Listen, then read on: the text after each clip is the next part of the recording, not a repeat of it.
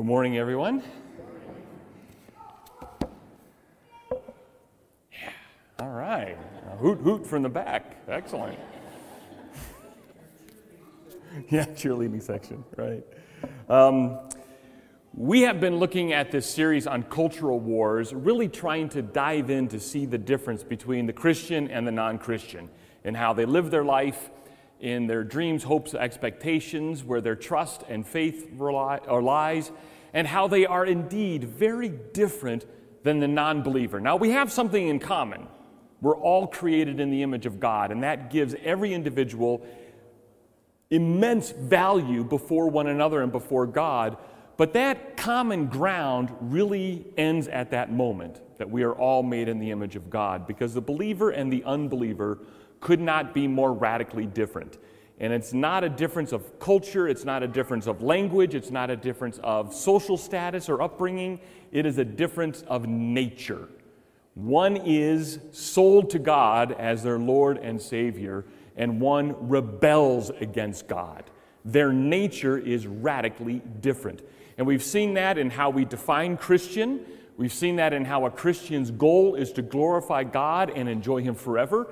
Uh, we've seen that in how the Christian approaches things like uh, relationships and marriage. How we are called to be separated from that which is evil and sinful and fall in love with and, and grab onto and hold onto that which is good and beautiful, right and true. And we've even seen as much as early as last week or as late as last week how when we approach people um, and we have that attitude of judging, and um, uh, we are to quickly and immediately, first and foremost, search our own hearts. See if there'd be any wicked way within us. See if there is sin that we need to deal with before we start attacking someone else about their sin we're to deal with our sin first. That first idea of what self care really means it's an inward looking at our sin and asking God to make us right with Him. Today, uh, wow. All right, let's, let's just turn to Romans chapter 13. I don't know how else to talk about this but to stick to what God's word says. Everyone, as soon as you turn to Romans 13, or if you already know what the beginning of Romans 13 is about, you're going to go, oh no, Tim stepped in it today. And while I have a multitude of opinions, and while I have multitude of ideas and fixes, we have to stick to what God's word says here about a Christian's role with authority. Not just the government, but with authority in general. It is not only a touchy subject to talk about God and the government and politics and history. It's not only a touchy subject, it also is a subject that people fear to talk about in church. And there is nothing in all of God's Word we should fear talking about and investigating and really diving into to say, Lord, what do you say about this? Because He doesn't want us to live guessing what our role is with one another, especially with, as He talks about in Romans 13, authority figures around us. So let's dive right into Romans chapter 13 and see how a Christian's view of government, a Christian's view of authority, is to be ours. Obviously, we're to have that same um, belief and practice that Paul lays out for us in Romans 13. And some of it I find just by human nature difficult to follow given who's in authority over me. But God never, never tells us authority should be followed if you agree with the authority. All right, let's look at this in Romans chapter 13, how a Christian engages in culture in this particular one area. He says, verse 1, let everyone, who does that include? When scripture says everyone, who is that including? It's all of us, right? So, all of us let everyone, all of us sitting here in Pueblo, Colorado, let all of us be subject to the governing authorities. Okay, well, let's put our little thinking cap on and ask the question who really is our governing authorities? If we're to be subject to them, which means we're to follow them, which means there are times where we have to obey them, who are the governing authorities that Paul says we are subject to, that we fall under their responsibilities? And I think you can see it in basically a few different categories. One, there's a parent and child relationship where the parent has authority over the children. Okay, so that's one kind of role of authority that he can be talking about. And it's a governing authority. We manage their lives for a great extent of their time as their children living with us. So that's a governing authority. And we already know that there's a commandment that says, children, obey your parents, honor your parents, that type of thing. So we understand that. That's one level of authority. Another level of authority is the church. There is an authority structure within the church with elders and pastors that actually have the power that um, uh, Jesus talks about in Matthew 18 to follow through with excommunication, which is church discipline. And they have a role and authority to present God's truth and hold people to that standard. And then there is an authority outside of family and church, and that is maybe a big umbrella of sort of different authority groups. We have um, people we work for, bosses, which is an authority. And then, of course, we have what we often think of as authority and governing over us that is, government, whether it be city, county, uh, state, uh, uh, federal government, or even world organizations that have authority. And so when Paul says, let everyone, us included, be subject, that is, fall under their rule of governing authorities, I think Paul is talking about, in a general sense, every one of those areas. And that includes all of us because all of us are in some point under someone's authority. We're always under someone's, here's the rules and guidelines on how you need to uh, treat one another, how you need to obey the traffic laws, how you need to obey whatever it might be. We all fall under someone's governing authority in one of those areas, whether family, church, or outside in our culture and society. And so he sets off, first of all, this beautiful commandment, and it is a beautiful commandment because God gives it. And if God establishes a rule for our life, it's good and it's necessary. And he doesn't have to give any other explanation to it, but here it is. And we saw just two weeks ago that we have to be very careful when God gives us a command that we have three ways of responding to it. Do you remember that? We have the way of responding, yes, I'll obey it. We have a way of responding saying, no, I don't want to obey it. And we have the way of saying, yes, but I'm going to give you conditions, God, on my obedience. And the no and the yes, but type of obedience is not what God's looking for. He's looking for the yes obedience. And this is one of his commandments, rules that he gives us to live a holy life is be subject to the governing authorities over you. And then he kind of in the rest of that verse he says for those for there is no authority except that which God has established. There's no authority except what God has established, whether it's in a family environment, whether it's in a church environment, or whether it's in work or the government. God, multiple times in Scripture, talks about, I have established the king. I put him up and I tear him down. God is the one who establishes authority over us. So if we are upset, with the authorities, in a sense, you are also upset with God's decision of who to put in authority. Now, this is the only time I think I'm ever going to mention this word America. We have, in the course of history, a very unique environment when it comes to the government that is over us. Because of our constitutional republic that's our government system, we have say in the conduct and um, who is put in those positions of authority. And whether or not you like the results of how people vote or how states vote or how the country votes, that's irregardless. Regardless if America's system of voting or a dictatorship who takes it by force or a communist regime or even a monarchy. God is not talking about what type of governmental system you have to be obedient to. He's saying, I establish them all. I establish them all. And everyone in that role and authority needs to fall in line and be obedient. And he, he talks more, we're going to get to more of the things that we're to do. It's not just obedience, but there's a lot more involved. He establishes it. Establishes it.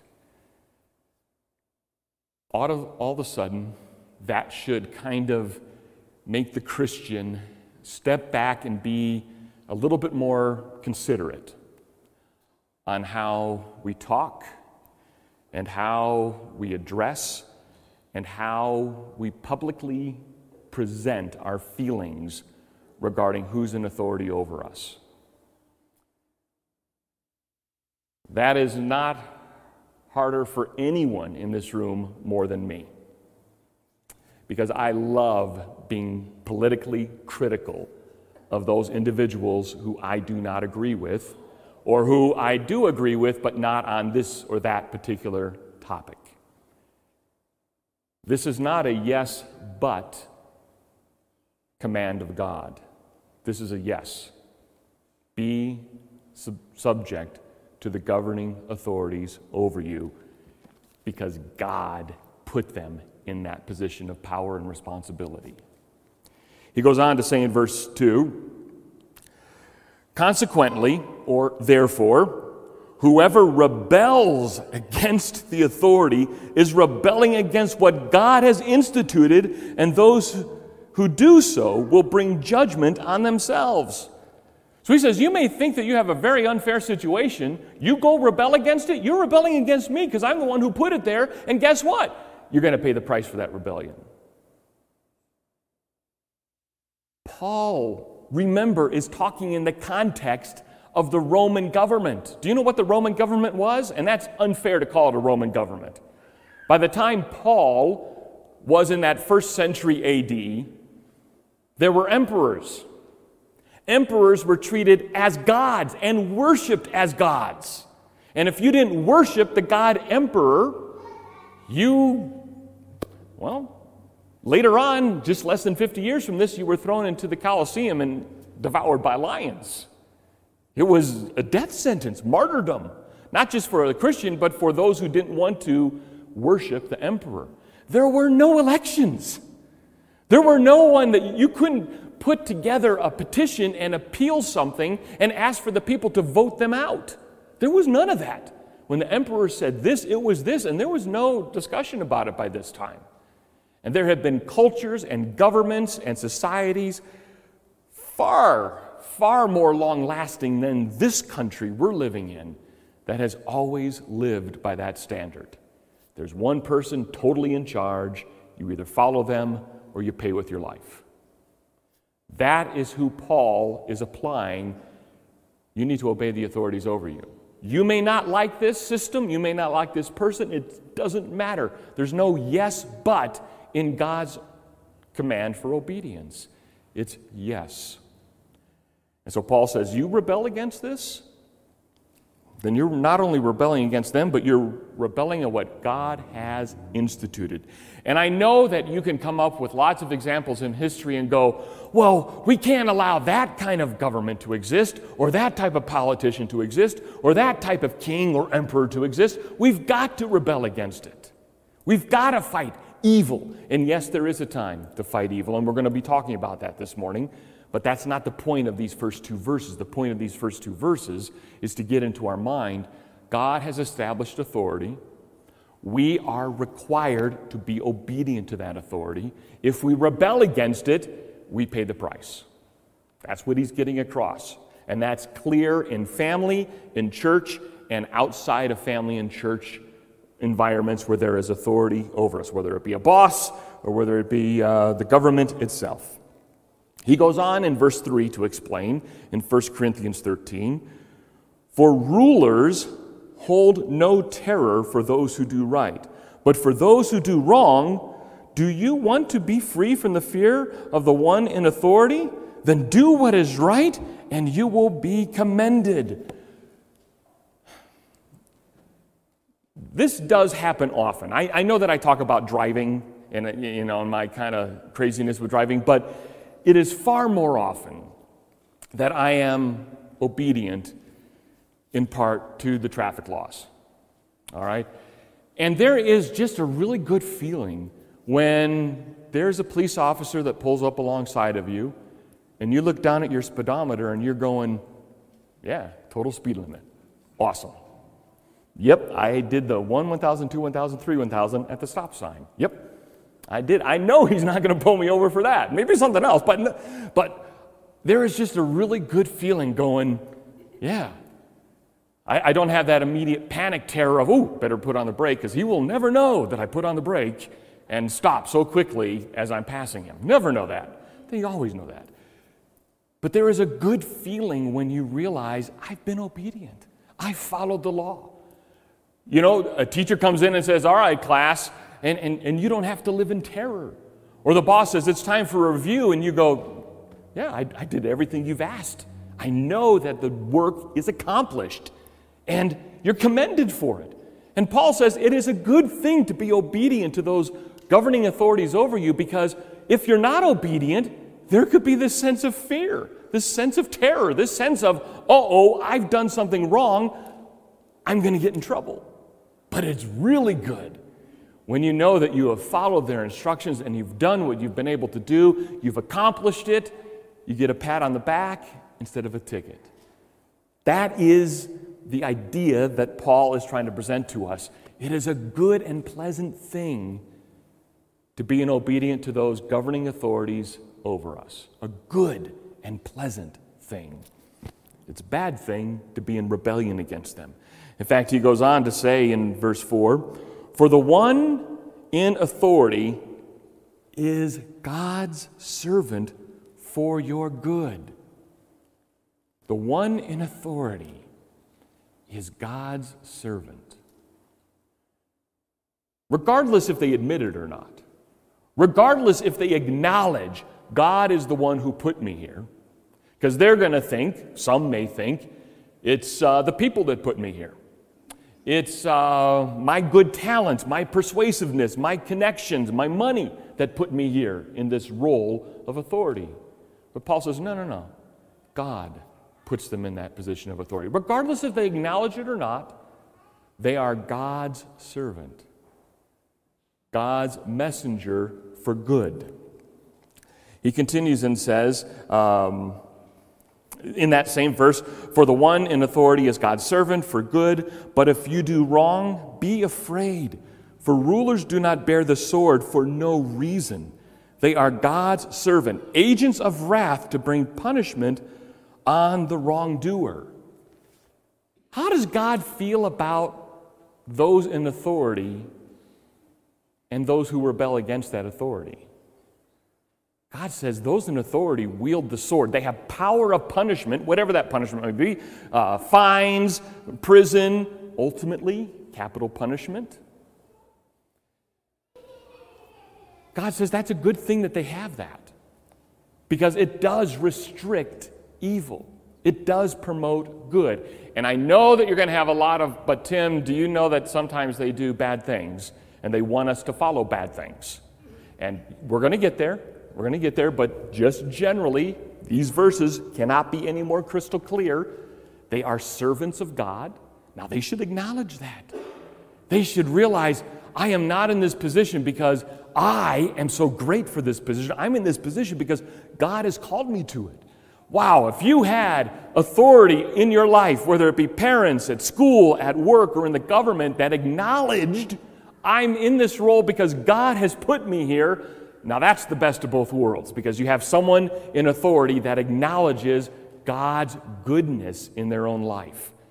And so that can curtail some of the wickedness and evil that may be promoted. That's, a, that's an awesome thing to have parents that are believers, to have a boss that's a believer, uh, to have people that you work with that are believer, to have people in government that are believers that acknowledge I'm here because God has placed me here. Regardless if they acknowledge it or not, God has placed them there. And God says, They are my servants.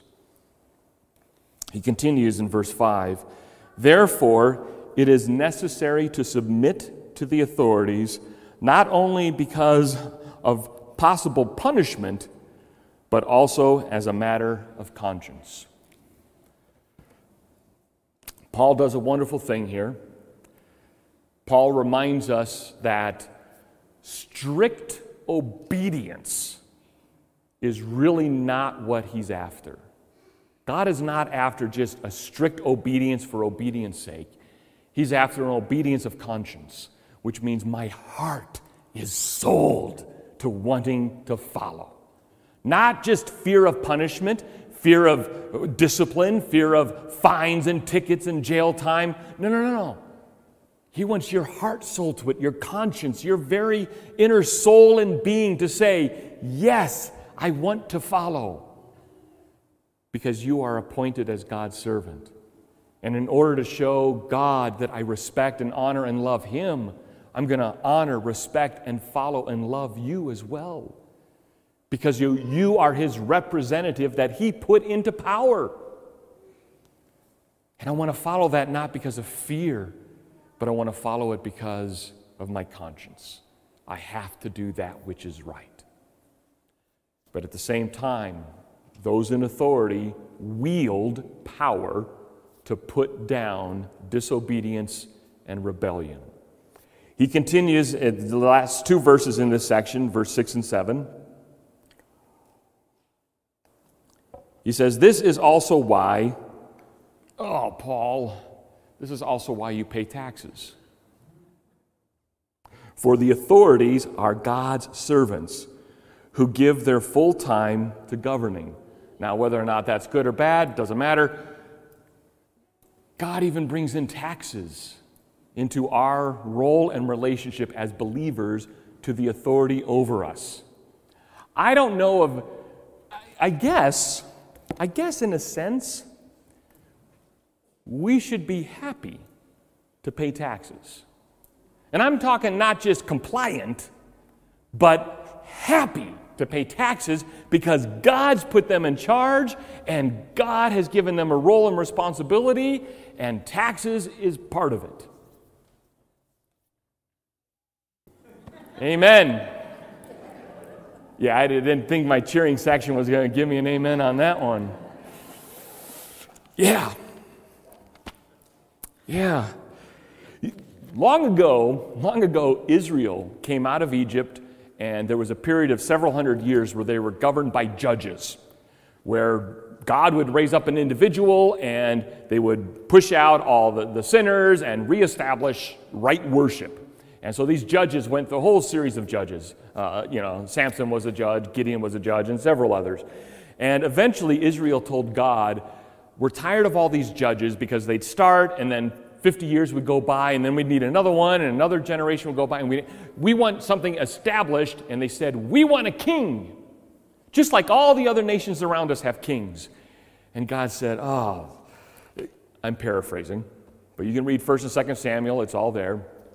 Uh, god basically says i don't think you really know what you're asking for because i've sort of have established israel as a theocracy meaning, God, I'm in charge. And there's, you know, there's other people doing things, you know, taking care of business that needs to be done with, but there's no kings here because I am in charge. A theocracy, God's rule. And the people said, no, no, no, no, we really want a king. And so God says, okay, I'll give you a king, but two things are going to happen. And you need to realize this is going to happen. One, you're going to have to pay taxes to the king. And secondly, your young men will be forced into the army, they'll go to war, and some of them will die. Okay, so you want, you want what all the other nations have, you're also going to get two additional things. You're going to get taxes, and you're going to have war. And they're going to take your sons and your, your husbands, and they are going to go fight for the king. And they said, Oh, yes, we want to. And then they got Saul. Yay, great example, Saul. Uh, but then they eventually got David, a man after God's own heart, and then we have 1st and 2nd Kings and 1st and 2nd Chronicles. A mess until Jesus came back and said, I'm the King of Kings, I'm the Lord of Lords. We don't need no earthly king, you have me. I am in charge. And the church has followed that leadership ever since. But this is also why you pay taxes, because the authorities are God's servants who give their full time to governing. Give to everyone what you owe them. And he's specifically talking in this role of governing authorities. He says, if you owe taxes, pay taxes. If revenue, then revenue. If respect, then respect. If honor, then honor. God can't be any more crystal clear how the Christian culture should respond to authority over us. He uses words like respect, honor, obedience, following them, and gives you reasons. God has placed them in that role, and they are serving God. Some of them do better than others, I know, but Paul's not giving us a yes but opportunity. If we lived under a communist regime where all of a sudden that communist leader says, I am king and lord forever and ever, and all my family and descendants will be kings forever and ever and ever, our response to that is, God placed you in authority, and I will follow your rules and your law. I will pay my taxes, I will show you honor, and I will show you respect. And you do not know how hard that is for Tim to stand up here and say something like that. It is hard because there is this inborn part of Tim that says, I am a proud American. No man is going to be king over my life. I celebrate 1776. I have descendants that were in the American Revolution. I'm part of the SAR, the Sons of the American Revolution. And yet, I'm at peace when I say it doesn't matter before my relationship with God who my governing authorities are. Uh, yes, I have preferences. and yes, I have the right to vote and, and state my objections. But even if we lived in a country without that ability to vote or even openly object, like Paul's nation that he was part of, Rome,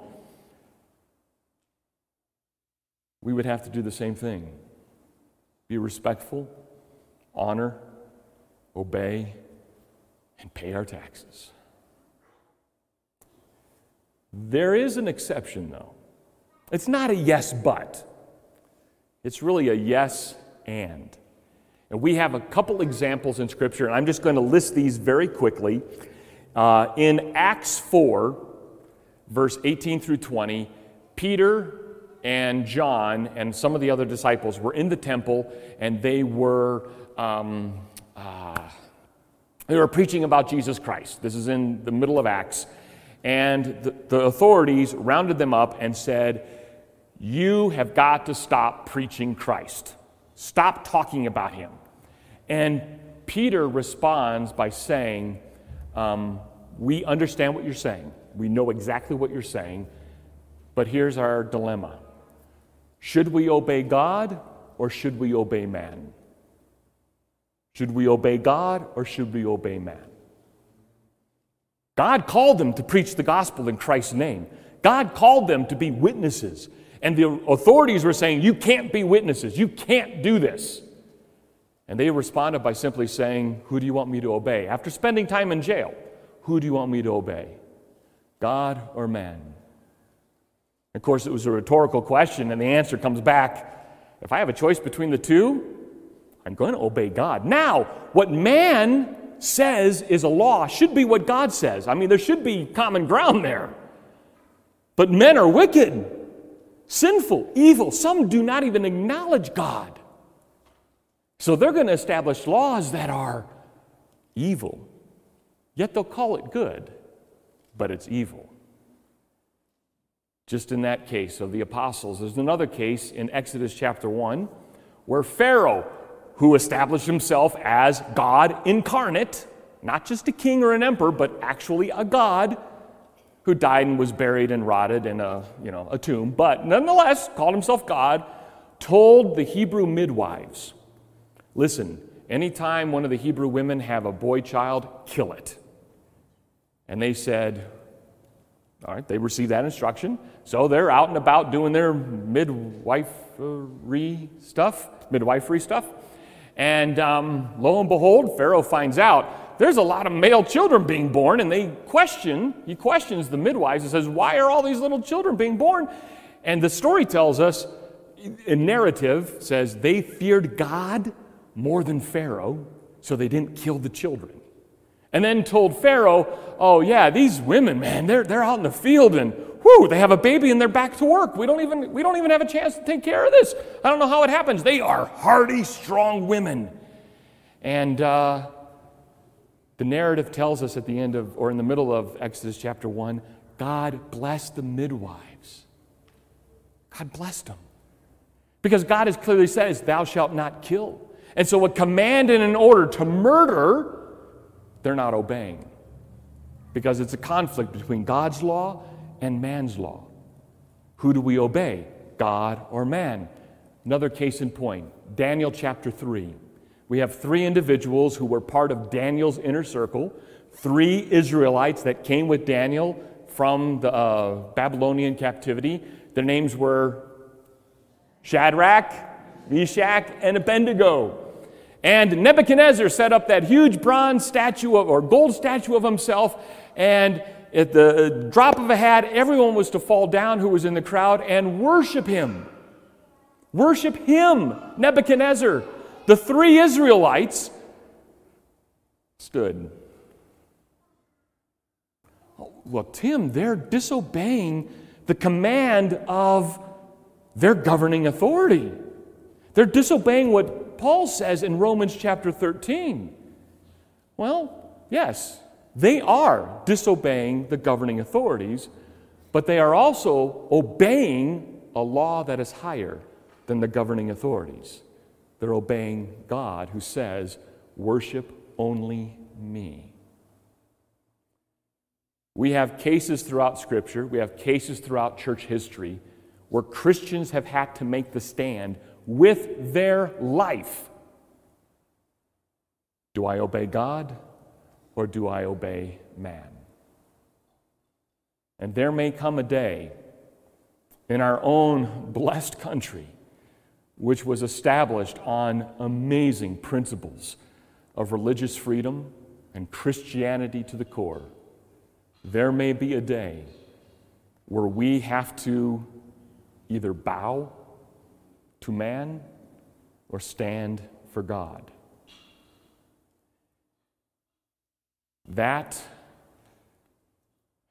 it doesn't terrify me. It doesn't, um, it doesn't make me fearful to live, but it makes me very circumspect. It makes me very cautious about how I treat and talk about those in authority over me, and really praying for strength. Lord, help me stand for you when I am given the choice do I obey God or do I obey man?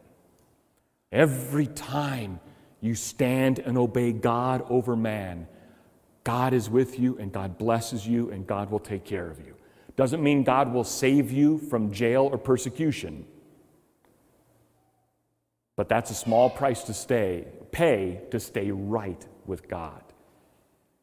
And if that is a struggle for you, if that whole topic is just gets your blood boiling and you can talk endlessly about what's right and what's wrong and how to stand, there is no better moment than right now as the, as the elders come forward for communion than for you to be right with God, for you to surrender your fear and anxiety, for you to surrender your uncertainties about what the future will bring, for you to surrender your ill feelings towards those in authority over you. Maybe you're like me and you need to confess your sin. Maybe you need to confess how you have felt and wished things upon them. And ask the Lord, Lord, help me be a Paul and respect the authority over us. And be courageous to make a stand when I'm called to make a stand. God never asks us to make a stand based upon the Constitution of the United States of America. He tells us to make a stand on what He said. We have an amazing privilege of freedoms that the world of history has never seen before. Let's show the world how to treat those in authority over us that we disagree with with honor and respect, and show them what standing for God looks like. Let's pray. Our gracious Father, as you encourage us as we come before your table to celebrate the life and death and resurrection of your Son, help us and encourage us to live rightly in this world when it comes to those in authority over us, whether it's home, church, work, school, or the government itself. Help us, Father, to be witnesses of your truth, even when we have to make the choice of standing for you or bowing to those in authority over us. Give us power, give us strength, give us courage Give us a great measure of your Spirit so that He might guide and lead us in those very tense moments. And we know that you will bring peace and blessing upon us as your people. In Jesus' name, all of